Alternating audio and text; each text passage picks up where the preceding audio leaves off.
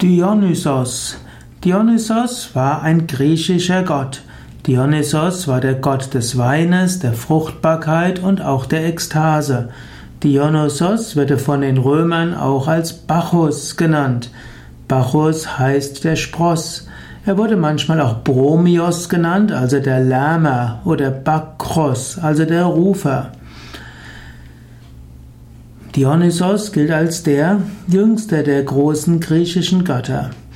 Dionysos repräsentiert die ekstatische Form der Spiritualität.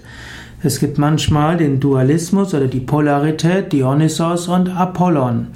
Apollon gilt als der die Hochspiritualität beziehungsweise die kultivierte, die zivile Spiritualität Dionysos die ungezähmte Spiritualität, die Ekstase, das Übernatürliche mit Tanz und letztlich auch mit äh, bewusstseinsverändernden Drogen.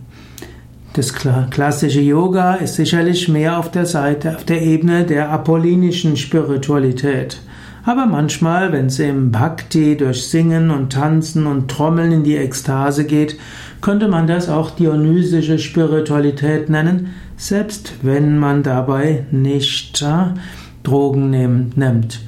Der Dionysos-Kult gehörte auch zu den Mysterienkulten und vermutlich war dort weniger Alkohol involviert und weniger Drogen, sondern es ging mehr um spirituelle Praktiken mit intensiven Bewusstseinserweiterungserfahrungen.